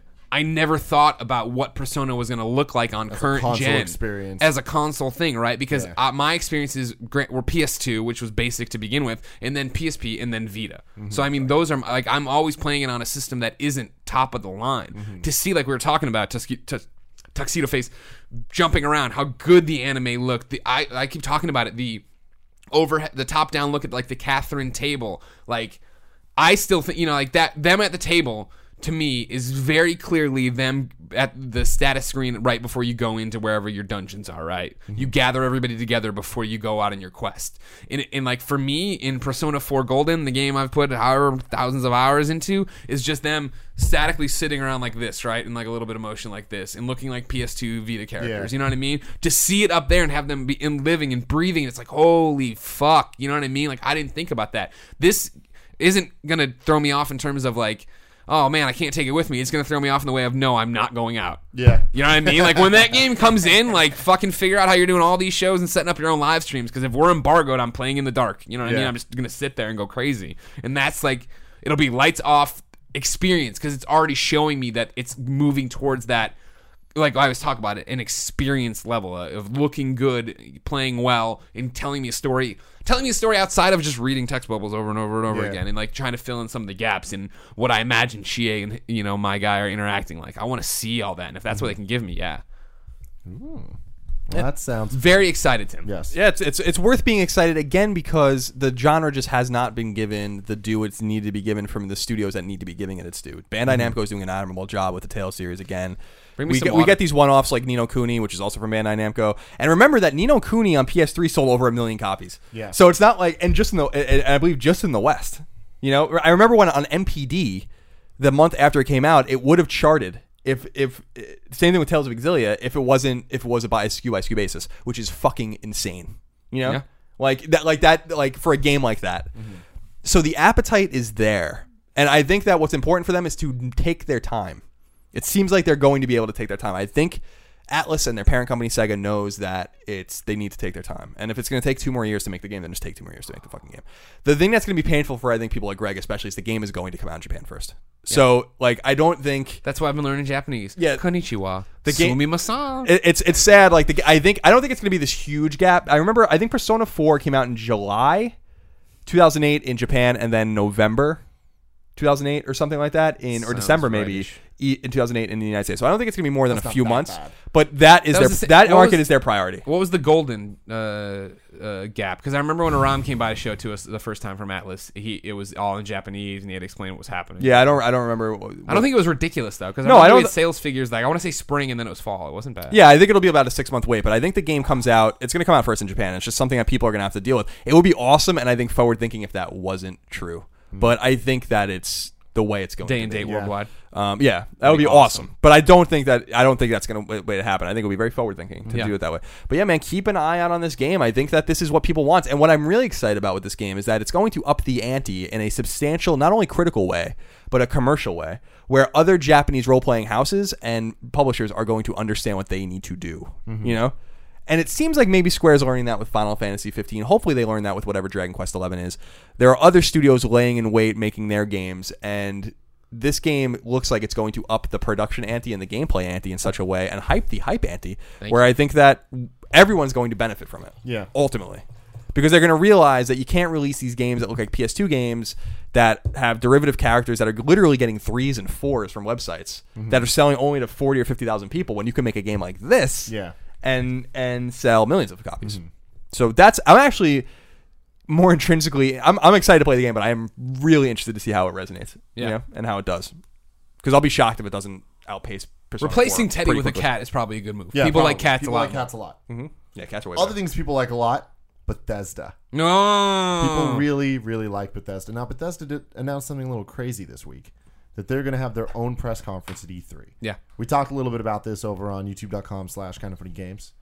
We had a reacts video. We're talking a little more about it now. Yeah, and you guys talked about it and talked about what you thought was going to be there. Let's do a quick recap on that. What do you guys think is going to be announced there? Make a note on your phone so I know how to edit this. God, you're bad at being a host. What do you mean? Jeez Louise. What do I need to make a note of? The break. Oh, no, I got that. Sure you do. This guy doesn't know what he's doing, ladies and gentlemen. Silly. Episode 7, it shows. Fallout 4, of course. Yeah, that's a lock, I would say. It's lock of the week. That's got to be. You imagine. I'd be shocked. Everyone would be. Can you imagine the fucking fury that would happen on the internet if they don't announce it? They are not stupid. I'll burn Hollywood to the ground. They're going to announce it. Hollywood. You're going to burn an entire city to the ground. Yeah. It's not even happening in Hollywood. It is. Yeah, it is. Oh, that's where they're having their press conference? Yeah. Burn it to the ground. Burn it to the ground. Thank you. Yeah, no. That's the thing is like, what a cock tease if this isn't Persona. If this isn't Fallout 4. It is. It's going to be other things, but it is. I mean, they're not stupid. Mm-hmm. This is the first time they've ever done this, and they're not going to do it to be like, Doom. So, and this is another thing. Yeah. Like, the Persona thing we're talking about is that Fallout is an event. Yeah. Fallout is a thing. You throw your own press conference for this kind of game. Exactly, and I think that is the biggest deal here is these event games. Grand Theft Auto 5 showed something. You know, it comes out. It's not an annualized game, and it did huge. And we're seeing Persona 5, not a game since 2008. And, like, when it comes out, it's going to be huge. Bethesda does the same thing. Like, they don't just release their games, like, year after year after year. When they announced Skyrim, people lost their minds. Exactly. Yeah. So this year, like, obviously, they're having their conference. They're going to show something. So we're probably going to see Fallout 4. We're probably not going to see another Elder Scrolls, but we might. I think it's possible. It's possible. And I mean, I don't know what you're going to say. Maybe you're going to say the same thing, but remember that New Vegas was done by Obsidian, and this was done while Bethesda Game Studios was doing Skyrim. And then now they're working on Fallout 4, and it's possible. Mm-hmm. I mean, we don't know they're working on Fallout 4. They're clearly working on Fallout 4. The other, of course, trump card is that maybe they're just doing the Elder Scrolls 6, which would also cause people to freak out. But I think burn Hollywood to the ground. I think would be this point. But I think it's possible that I don't want to say it's Elder Scrolls 6, but I think Bethesda would be somewhat silly not to find a studio like Obsidian, and I don't think it is Obsidian because they're quite busy. Mm-hmm. But a studio like that to say, like, here is the engine, go make an Elder Scrolls game. Here's Skyrim City Stories. Something like maybe not a canon like Oblivion or Skyrim kind of game, but I wouldn't be shocked if like some studio somewhere is making an Elder Scrolls game that is a stopgap.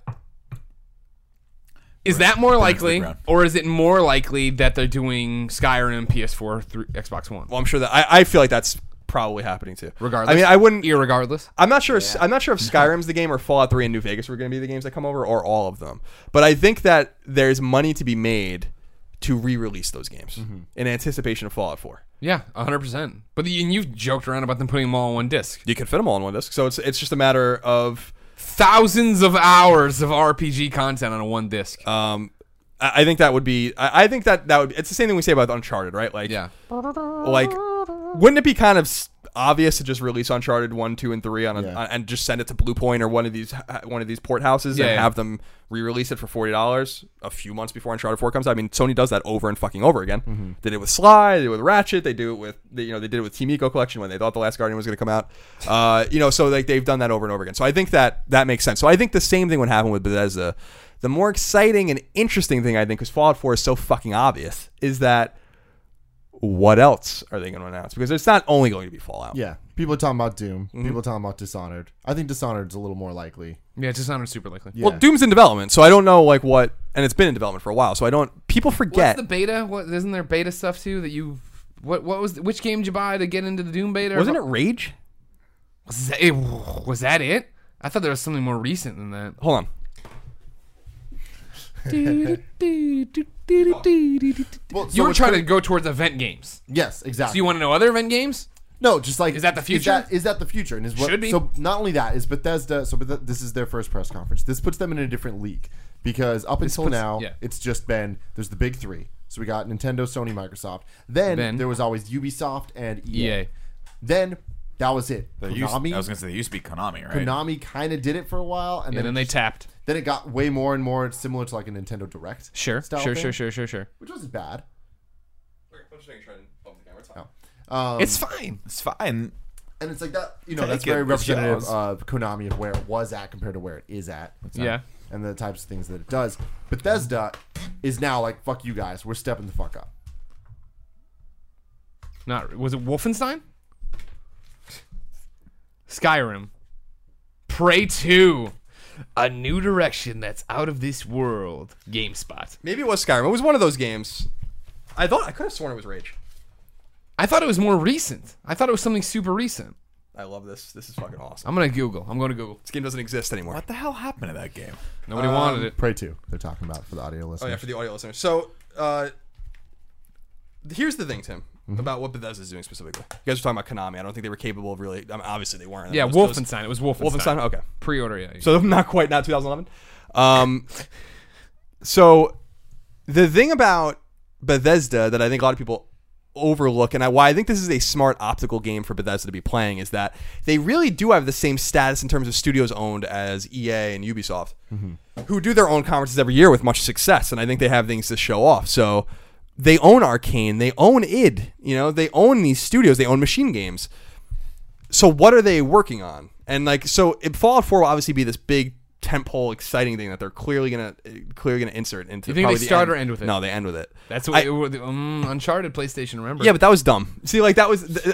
I gave the people what they want. So I know, but they're all going. But everything came. I'm Greg Miller. I want Uncharted. Everything that came after that was a really bad pacing. Everything that came after it was not as good. Nothing they showed. So many different levels. Nothing they showed was as good as Uncharted. It was to me a bad move. It was exciting to see it. It should have won. Seven wasn't the coming out on PS4. No, that was the biggest troll of all time. That was the best. I'll never forget that as long as I live. I was like, oh my god, because just for about 5 seconds, I'm like, they're going to do it, and I'm like, and they're like, oh my god, you guys are the funniest fucking people. Like Square is just the funniest. I'm excited for E3, but Bethesda owns these. You know, so Dishonored 2 has been long rumored. I think Dishonored 2 is probably going to come out this year. So I think that like they are ready to show that. Doom has been incubating forever, and even though id Software has lost some of their key people, including some of the, you know, going to Oculus and shit like that, which is, you know, makes sense for, you know, John Carmack, who obsesses over frame rates and things like that. It's just funny that, you know, like that's where he belongs. Obviously, he's going to do some tech stuff now. I think that you'll see Doom 4. I think you'll see Dishonored 2. I think you'll see obviously Fallout 4, and then I think you're going to see some acknowledgement of maybe their, you know, Machine Games, which was purchased by Bethesda before Wolfenstein even came out. That was their first game. I think that they'll obviously make a sequel to Wolfenstein, to the New Order, and I think you'll probably see a new IP. So I think that there's going to be probably 5 or 6 games. The thing I don't want them to do is do what EA did, and we talked about this on Colin and Greg, I think, which was EA just showed you shit. You know, I don't think here's an AT-AT for a game that might come out in like 4 years. If you're not caught up, last year the press conference for EA was a bunch of vignettes about games like, hey, this is what the Mass Effect team's kind of working on. Hey, we don't know exactly. We're going to do more things. Here's what the Star Wars guys. Oh, here's an ad. Yeah, that I think is a different experience, because my question about this Bethesda event is, there one next year? And I say no. Right? Like, I think they're doing this because, hey, we have this giant slate of games we need to announce and tell you about. Awesome. Here they are. Next year, they don't have that again, because what we're talking about is that games need to be event games. Mm-hmm. And if you have event games, you can't make a conference every year, like EA last year, where they're like, fuck, here's what the Criterion guys are working on too. You know what I mean? Like, they can't sit there and do the churn of, here it is, this is what we're doing this year, this is what we're doing this year, and but have a giant slate to show. Well, couldn't they do that? They don't need a giant slate though if it's event games, right? Like if they have these big but it's things, weird. It's 3 this year, 3 next year, like even that. I mean, like event games though is different than 3 games. Yeah, you know what I mean. But I mean, even all the games that we just mentioned, like so obviously Elder Scrolls, obviously Fallout, but I mean Dishonored.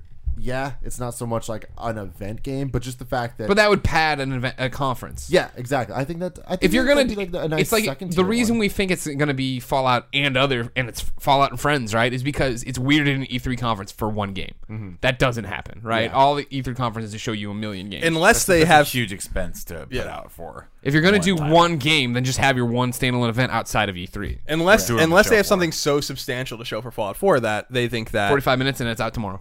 Yeah, that'd be awesome. I still stand by the fact Fallout 4 comes out this year. Like, I really, there's something in me that says that they're ready. Like, you know, like that the game has been in development for a long time, you know, and that maybe they, like, I often wonder if this long 12 to 18 month lead time that we go with a lot of games doesn't injure some games, and that they don't need to do that. And I think that we called out, you know, Charles Agnet's statement about Half-Life 3, which always stuck with me, which is that Half-Life 3 is one of those games where they can announce it the day it comes out, and it won't affect anything. Oh, yeah. You know? They'll sell millions of copies of that game because people are just crazy about it, and Steam or Valve is crazy enough to do it. Mm-hmm. Where they'll be like, hey, Half-Life 3, we're ready to talk about it. It's fucking on Steam right now. It's done. You know? Beyonce shit, man. And yeah, exactly. And I think Fallout 4 is one of those games where they can say, it's coming out in 4 months. We have a huge secret. The game is in beta right now internally, and it's coming out in November. And we're going to show it to you now, and we'll have the press play it in August, and we're releasing it in November. And people would flip the fuck out, and it's not going to affect anything. I mean, if anything, that's going to help just because there'll be so much media buzz about, oh my God, there's this huge surprise. Everyone should know about it. Do it, Bethesda. Yeah. But of course, the other thing is that I want them to take their time. If they need time and they need another year, do Fallout 4 right, you know? But I really feel like the quiet out of that studio is very interesting to me. Mm-hmm. You know, like Bethesda as a publisher isn't so quiet, but Bethesda's internal development studio that makes Skyrim, that makes Elder Scrolls, that makes Fallout, are quiet. They're quiet. Todd Howard's not saying shit. Nope. And so I think that studio is hunkered down, obviously working on the game. The game has been rumored to take place in Massachusetts, what they call the Commonwealth in Fallout lore. And I think that those rumors have been happening forever. Yeah, exactly. Somebody from MIT posted that, like, hey, they're here checking out our school and doing all these different things. Yeah. So I think that, you know, it's not beyond the realm of possibility, and I'd like it as a test bed to see, you know, it's the same thing with Grand Theft Auto. Like, Rockstar really strung that out, and it was good, and it worked out for them, but I'm not sure they had to do that. There are just certain games that don't have to do that, and I think Fallout 4 is in the pantheon of games that are anticipated that we know is going to come that doesn't need this long load time. I think Fallout 4...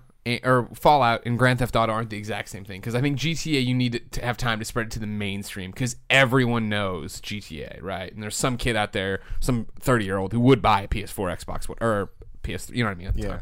Whatever, buy the system to play it. Fallout 4, I think, strikes me as another hardcore game, right? Anybody who knows games and loves games is probably going to be excited about Fallout 4. Yeah. So I think that makes it more likely that it's like, it's here's your first look, event whenever, game right away. Shorter lead time. Yeah, it's exciting, man. And frankly, as a secondary thing, I like Doom, and I'm excited to see Doom 4. You know, like, see what they can do in the post-Carmack world, and see how they can deliver the graphical fidelity that and the engine fidelity, the 60-frame, smooth 60-frame thing that they're known for. Because Rage, I liked Rage. I remember being really excited about it, as you remember probably, and I played it for like 15 hours, and I just kind of was like, I'm going to move on to other things, but I thought it was a good game. I'm not sure it showed what they were capable of. A game like Doom, if it's like Doom, so kind of like a corridor linear kind of shooter with secrets and stuff like that, but more like Wolfenstein, like what Machine Games did with Wolfenstein, I think that can resonate. People just want a pure shooter like that, and they can deliver it. So I'm almost as curious to see that as I am Fallout, to be honest. I have no interest in it. Cut it loose, Fallout only. Or I burn Hollywood to the ground. Oh, you have my demands, Bethesda. Wow. You have until July to respond. Again, the complete difference between the two of us. Yeah. I would be way excited to see you, Doom. Because you have no taste in games. Yeah, that's very true. Damn. All you want to do is shoot stuff with shotguns. All right. Final topic for the day. Pulling a little audible here. Uh-oh. We were going to talk about reviews and stuff. And because Eurogamer announced that they have a different review scale and all this stuff. I want that to be a nice, really fleshed out topic we discuss. We'll do that next week. For today, we're going to talk about another piece of huge news that dropped. Huge. And that's Netflix might be Netflix is developing Legend of Zelda series. What do you guys think about this? And more so, we already, again, discussed this on youtube.com/kindoffunny in a Reacts video. Mainly, what other video game franchises do you think would fit the Netflix model of seasons at a time coming out and getting that type of the appeal of the Netflix audience? Any. I mean, I just think that my personal stance on this is Netflix is the perfect platform for this. I think the days, you know, I'm all caught up to Walking Dead now. The idea of having to wait another week to watch Walking Dead annoys me, let alone having to wait, having someone out there who's making the content be the gatekeeper to me wanting to consume the content, which is kind of anti-video games. When you sit with a video game, you can take a day off, or you can come back to it, you can play the whole thing straightforward.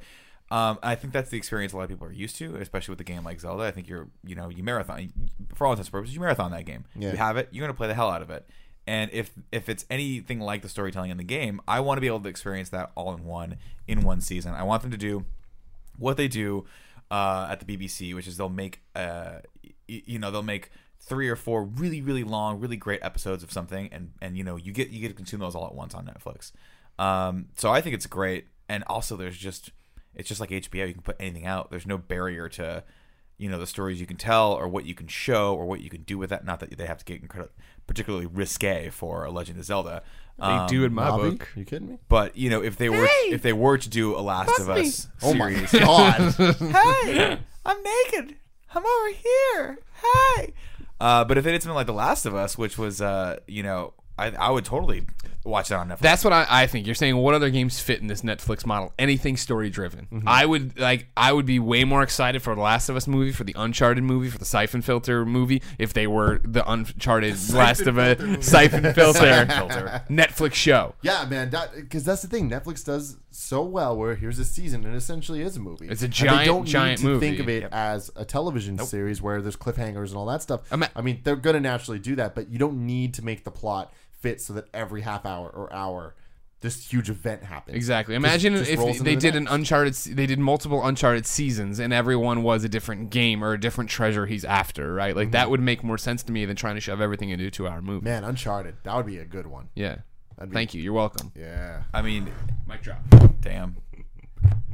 I don't know. I'd like to see anything. I'd like to see anything. No, I like Netflix's mentality, right? Right now, there's a huge divide between what Netflix is doing and what traditional mainstream networks are doing, like CBS and NBC. They're still caught up in this concept of a pilot season. Mm-hmm. Netflix goes, we're not going to do that. We're not going to be. We're not going to force the audience to watch 7 seasons of a show just because we're based on a sponsored ad rev model. We're gonna go all in on this show that we really believe in, show you that we believe in it, throw a ton of money at it, bring top tier Hollywood talent like Kevin Spacey and Robin Wright and David Fincher, who did, if you remember, he did the first couple episodes of or the first episode and produced House of Cards, which is dropping, I believe, at the end of this month, right? The 27th. Yeah, it accidentally went up for 20 minutes today. I saw that, yeah. And they pulled it down. I would have totally watched it. I would have watched all 20 minutes of what I could have. You would have gone to 22 different devices and started an episode. That's actually brilliant. This is why I like Netflix, and this is why I like HBO, is because they don't have to play by those rules. And so if you want to make... for some wild reason they were like, let's do a Metal Gear series, right? They could they could do 16 episodes of that if they wanted to. They could do 10 episodes of that. They could do 6 episodes. That's enough. Anything with a story, man, because that's the thing about games. Games are like 20 hours long and tell you this awesome story. I mean, when the question was brought up, that Metal Gear is what came to my mind. Metal Gear. That would be so like, Greg, you just said it, that like Uncharted would be good because it's not just a movie, it'd be the series. But I think Metal Gear's perfect for that. Yeah, a one season being Metal Gear 1. Yeah, my God. And that's the other thing too, is you can do different types of stories with on a platform like Netflix. You don't have to do them based. You know, you can just do a standalone story, do a standalone movie, do a 30-minute episode of something. Right? That's true. Like you can do whatever you want. A lot of people don't realize this, but if you go back and look at the times for House of Cards, they're all over the map within a varying degree of difference. Right? A standard episode of television has to be a specific amount. 22 minutes, or exactly 8 minutes. Some of the episodes of House of Cards are like 50 minutes, some were like 44. They don't care. And also, you don't have to have like a monster of the week in these. You don't have to go 22 episodes. And again, you don't have to do what unfortunately happens to every television show that's on the major networks, is that eventually it runs its course, but it's still making money. So they find a way to do 26 two more seasons, episodes. 52 more episodes, 70,000 more episodes. Like, hey, we're supposed to end this story in 3 seasons, but you know what? Lost is really popular. Let's put them on a barge for an entire season. Mm-hmm. Oh, FYI, that throws off every plan we possibly had for this wrapping up in any sort of concise way. So now, guess what? They're just in space or whatever the hell that last episode happened to be. Purgatory. Yeah, I was trying to exactly where everyone thought it was going to be. Yeah. If you're just watching Lost and I spoiled it for you, go fuck yourself. Yeah. I'm sorry. I'm sorry twice. First, for telling you to go fuck yourself. Secondly, for spoiling it, but go fuck yourself. Well, taking a step back here, do you guys think, and Colin, I kind of want your input on this, do you think that Zelda works for this? I personally don't see how it's going to work, but I'm interested to see... There's two things I'm interested in this. A, Link is a silent protagonist. So how are they going to spin Zelda into a way where Link becomes a character? Because Link is really an avatar. He's not a character. Right. And he's also many different characters. So the Link in various games is not necessarily the same Link. It's always just the hero, right? So that's one thing that doesn't make any sense to me. Like, you can point to I'm wearing my Majora's Mask shirt, but The only Zelda game in my mind that has a deep, different story is Majora's Mask, you know? And it's so like, is that a story you're going to tell? What is the story? Mm-hmm. You know what I mean? Mm-hmm. What the fuck is the story? But see, that's the thing. Like, I would imagine that it would just be kind of inspired by all of the different stories and kind of like bits and pieces here and there. If they're going to go all out and do this, like, let's just pretend that it's going to be good. So... I'm saying it's gonna be, but like pretend that like they're gonna pull a House of Cards or something and actually put the right people on this project and not make a video game movie out of this. They're trying to do this right.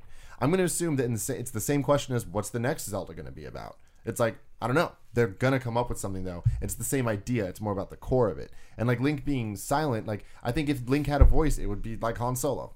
I'm not Han Solo. Like Luke Skywalker, not Han Solo. Just very like. You know, young and he's learning, young and whiny and learning and all that stuff. And by the end, he's the man. He's the hero. Time. Exactly. It's possible, but I don't necessarily compare it to like the Wii U Zelda in the sense that the Wii U Zelda is, unless they're just flipping the fucking script entirely, is just going to be another Zelda game. Mm-hmm. You know, it's just going to be fun to play. I don't think Skyrim Zelda though. I don't think people are, but I don't. Maybe it looks like it. Yeah. But people, I don't think. I mean, I've never played Zelda for the story. There are two Zelda games that resonate with me from a story standpoint. Zelda 2, because of how creepy it is. And how weird it is, and Zelda Majora's Mask. Other than that... For the same reasons. Yeah, both just weird. They're just both weird games, right? Mm. But like the original Zelda and Zelda's like A Link to the Past and Link's Awakening, it's like there's different nuggets in there of story, but they're basically just the same game. You go like from dungeon to dungeon, and so I'm most curious about how they solve that problem and make Link not an avatar, but a character, because Link is not a character. You know, I love Link. I have a Link statue, you know, action figure in my bedroom. I grew up on those games. I love them. I used to write about them at GameFAQs before I was in the industry. But I like them for gameplay and for the uniqueness of the dungeon solving and all that kind of stuff, but not for the story. So when I heard about this, I'm like, this is interesting. And we brought it up on Colin and Greg Live, where I'm like, Zelda doesn't even sell that well. You know, it is like one of those. It's one of the best selling series, like top 20 series of all time, but it's old and there's lots of entries in it. But. You know, Skyward Sword sold fewer than 4 million copies. Mm-hmm. So when I look at something like that, I'm like, why not Metroid? Why not, you know, Metroid something would probably be easier. It's like, but like something with really? Story, even something like Star Fox. Not or something. From a budget standpoint, but from a storytelling standpoint. Bounty Hunter has to fight all these aliens. It's a lot easier, I think, to work in and to kind of get across the general public. Like, okay, this is sci-fi. This is space adventure. Very hot right now because we got Guardians of the Galaxy, we got Star Wars coming up. Yeah, but I mean the Zelda stuff they're driving at's hot too with Game of Thrones. I mean, it's a complete and total different. I mean, you can maybe ride a little bit of the coattails of Game of Thrones. When I think Game of Thrones, I think sex, I think violence, I think politics. About that. Now think of all that, but for an audience that can like an all ages audience. Yeah, so take out the sex, obviously. But you gotta take out the sex. You gotta take out the violence. If you're fighting a giant spider, no, you don't. That's true. My only concern with this. And this is, again, I'm not coming at it as a huge fan of Zelda. I just kind of want to see awesome. I mean, this is one of those instances where I'm like, that's off the wall. I'm all for it. Mm-hmm. Like, and Netflix is an off the wall kind of company where you're like, there's no way that's going to work. Here at Netflix, we're off the wall. Well, no, when they talked about House of Cards, I was like, dude, you guys are going to hemorrhage money on that, and it's not going to work. And it worked, and it drove a ton of new subscribers. This will drive a ton of new subscribers too, from different probably age bracket. That's what I'm saying is I understand when I said this on Colin and Greg Live too with Colin. I understand what he's saying about it not being a franchise that sells a gajillion copies of every game, but I think it's just because the people who played them and loved them have moved on. Maybe they played it on their NES and stopped playing games. Maybe they played it on Super NES and stopped playing games. Whatever, it doesn't matter. They went to a different platform or something like that. It's a touchstone for people. People love the Triforce. People identify the Triforce. Yeah. They understand who Zelda is. You know what I mean? Like, they want to be part of that world. And this is a world that, all of a sudden, it isn't a 40-hour commitment or of whatever, exactly. 99 hours in Skyward Sword doing this. It doesn't matter how well it sells because people need to buy this. This is just the easy way in. Yeah. Like, my mom knows Zelda. Sure. Yeah. You know, she doesn't know what it is, but she knows it's important. And so if my mom was on Netflix and it said, you know, here's a new series, Legend of Zelda, and it, like, looked... Interesting. It was being shoved in her face like Netflix would. Oh, no, it will. And every time you sign on to Netflix, when that thing's up, you're going to see that very first and foremost. You'll see Link with the sword like this, and you'll have Zelda over here and Ganondorf over there, and there you go. That'll be it. Lots of triangles for some reason. Yeah. The interesting thing is, you know, about, 7 years ago, we did that April Fool's Zelda. And there was, obviously, that was for IGN, which was like a very, very hardcore audience of Zelda fans. But there is such a desire to see that. A live action version of anything Nintendo, largely because, and you guys can correct me if I'm wrong, but they have never really had sort of a home run when it comes to making something live action out of Super Mario Brothers properties. Super Show, yeah. My God, Captain Lou Albano, rest in peace. Well, I don't think anyone's really had too much success. No, they haven't, and that's the thing. I think this might be. Well, A, I don't think people have thrown a lot of resources. I haven't seen a great team come together to be like, we're gonna take this video game property that everyone loves and really treat it from a unique angle that can both be true to its roots and also bring it into a new audience. That is my one big hesitation with this, is that if there's one company out there that I worry is not going to take a risk, and I worry is not going to be like, okay, Netflix, we trust you, go for it. It's Nintendo. I guarantee they're going to be scrutinizing every decision, and I don't see this coming to light. See, that's true, but at the same time, like, obviously TV would be very different than video games, and since it's their first big one, they would like be a little more hands-on, presumably. But with the Zelda series, they've given it to Capcom. They've given it to like these other teams to like just kind of go right and like do stuff. But they weren't off the wall. Like, Oracle's, for instance, wasn't like that different. They were good. I mean, Hyrule Warriors, though, that was different. Yeah, like and that's a Musou, and that's true. That's true. That's a good point. But I agree with Nick in the sense that a few things came to mind when I heard this. First is like, I'm not so sure this is true. Then I saw it was a Wall Street Journal. I'm like, okay, so it's true. Then I was like, how can this possibly work? Mm-hmm. Knowing that Nintendo is an old school Japanese company, and they do scrutinize everything, and they are slow, and they don't seem to understand a lot of things, frankly, about the way the world works today. I think we've talked about, we've beaten that fucking horse so much that it's alive again. Jesus. But I agree with I agree with Nick. It's up and running. I agree. It's bad. This is an embryonic idea that's not even in pre-production. I sense that this is probably not going to happen. Not going to happen. And I think that, and I think it's not because it couldn't happen. I think there's very clever people out there that can do something with it. But again, I was racking my brain when this was announced, and I'm like, why Zelda? And I understand that there's like, it resonates with people, and people do know it. And Zelda's an important franchise and stuff, but. And it has this long tail, this long history of at this point, 87? So like almost 30 years, like 25 years. Mm-hmm. So, to me, it's like, okay, this makes sense from that point of view. And obviously Zelda has, is important. Wii U is Zelda's going to sell millions of copies too. But again, my mind came back. I'm like, Metroid. Yeah, why don't you do Metroid? Would be dope. I'm like Metroid would be awesome for us to watch, but I'm just saying for what's the point of this from the business side and like Netflix, the audience needing a thing. That. Yeah, mainstream doesn't know Metroid's Metroid. Metroid's just gonna be like, all right, whatever. Plus, Zelda is the perfect game when it comes to that. Not that it's gonna make a great show or whatever, but just like it could. Yeah, it could. Like, I think put it this way, it's like the most of the right things that it needs to work on Netflix for the most people to take a video game, turn it into a thing, and have everybody be as happy as possible. Well, your budget's definitely going to go a lot farther with a game like Zelda, a property like Zelda, than it is with a Metroid. Metroid, you have to basically be, you can't go out to a forest and just shoot and hire a great team. Star Fox would be awesome though. Star Fox would be amazing, but that would be no CG. That was the other game. That was honestly the other series that came to mind. Just puppets. Yeah, no, not just puppets. Muppets. No, you want an actual fox rolling around a cockpit. Yeah. Here's what I'll say. Is that they have been having a lot of trouble getting Halo off the ground, right? Halo. So they tried to do the Halo movie with Neil Blomkamp a long time ago. They went through a lot of directors for that. I can't remember. I forget why it fell apart. But then they had Forward Unto Dawn, which actually was a fairly successful series for them. And then they tried to do their actual the next show, which was the Spielberg executive produced Halo, which that whole division of the company no longer exists, if I'm not mistaken, right?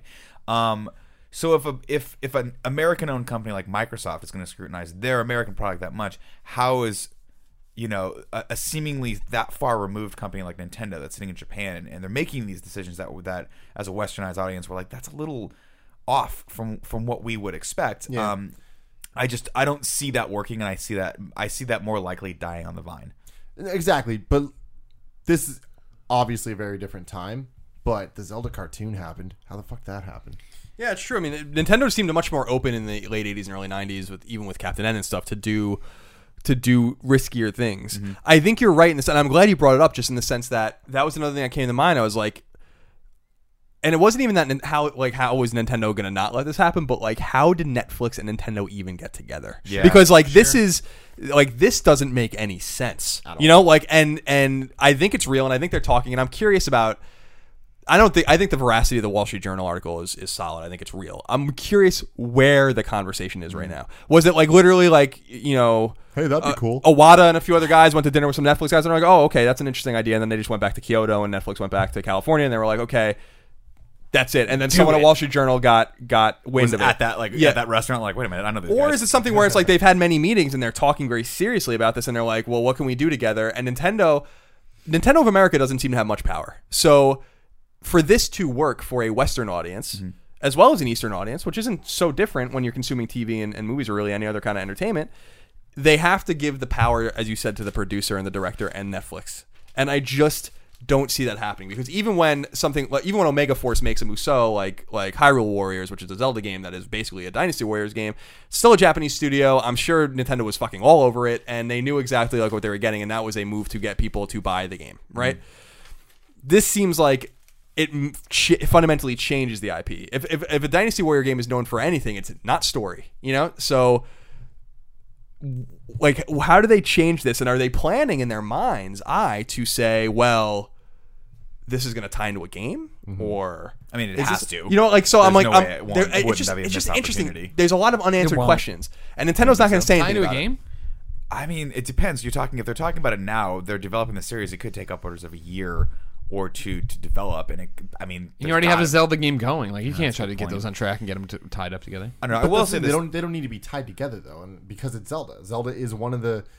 Well, he was saying that there's a game. I would say that. I mean, if you're just talking about the Wii U Zelda, then yeah, sure, that's fine. If someone said, "Hey, there's a Halo series coming out soon," I'd be like, "Okay, well, you damn sure you're gonna expect something that mm-hmm. they can push from a synergetic standpoint." Yeah. Of like, okay, there's gonna be DLC or something, or a new map pack, or a new Halo game. Well, that's the thing with Zelda. There is always something to push, whether it's the new game that will come out or the millions of other games that are already out and downloading their various services. I'll say this though: anyone who has an IP that and they're talking to Netflix, that does represent a certain level of forward thinking, out of the box thinking right now, because I think to most of the mainstream, audiences, Netflix is still a little bit of a fringe offering. Similar to how, you know, I'm a firm believer that Amazon is one day going to beat all of these, just because I think that Amazon is a powerhouse that has yet to really flex its muscle. And for some odd reason, Overstock.com is also getting in the original content creation and distribution game. Yeah, they were at Sundance and they bought a bunch of stuff, and they're trying to push their platform pretty heavily. Interesting, I didn't know. Which is crazy, yeah.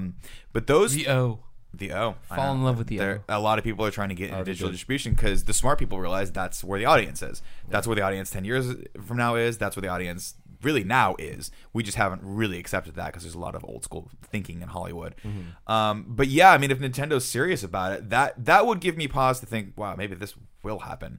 If there's another report saying, hey, we're developing this, I'm like, this is going to be good, because that means Nintendo's playing ball and they're forward thinking and they want to put something out there that is not, I don't want to say cutting edge, because that would be not the best way to describe it, but something that's forward thinking enough to say, like, we believe that the audience is here and that they will consume this specific type of content. Let's give it to them. I mean, it's like Marvel doing it with Daredevil. That's huge. That's huge. Yeah, like, that's a commitment. Huge. That's them saying something, and obviously Marvel gets it.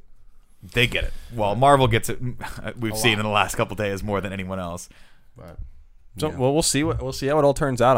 I have a morbid curiosity to see how this turns out, because I don't think I agree with you guys that Zelda is the right choice. Maybe from a marketing standpoint, I don't think it's the right choice for the Nintendo IP stable for storytelling. And that's, I think that, I mean, if it's all about marketing, just make a fucking Mario show. Woo. You know, like Wahoo. just do it. Mario sold 500 million copies across all of the games. So it's like that's the game. Mm-hmm. You know, Mario's harder though. I mean, I actually don't think in my mind, I don't think it would be. With both of these games, you have to write a story that doesn't exist. Yeah, you know what I mean? Like, well, Mario specifically, there's no story.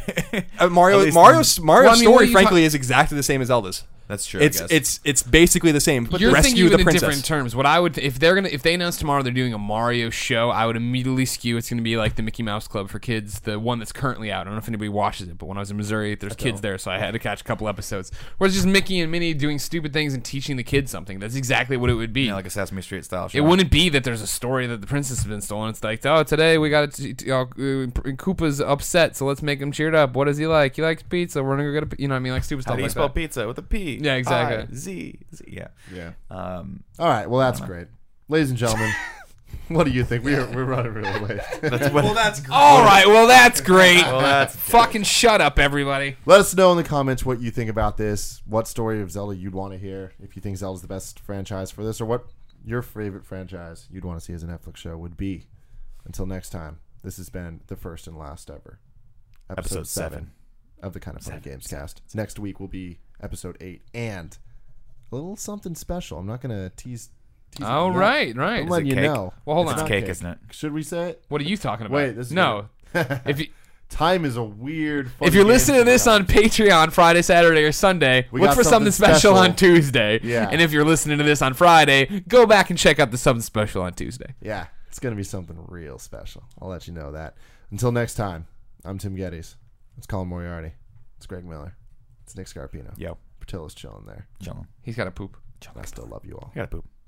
I don't need to poop. Dog maybe does. Later. No.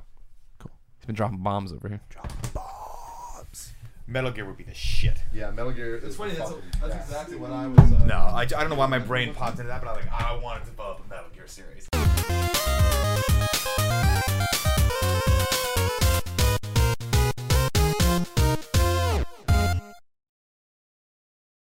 I got shows to do. No, you just ate. Now you're gonna be making goddamn mouth noises. Mm. What is about his mouth noises that you don't like? The fucking noise. That's what I don't like, is the noise itself. There's nothing else about it that bothers me.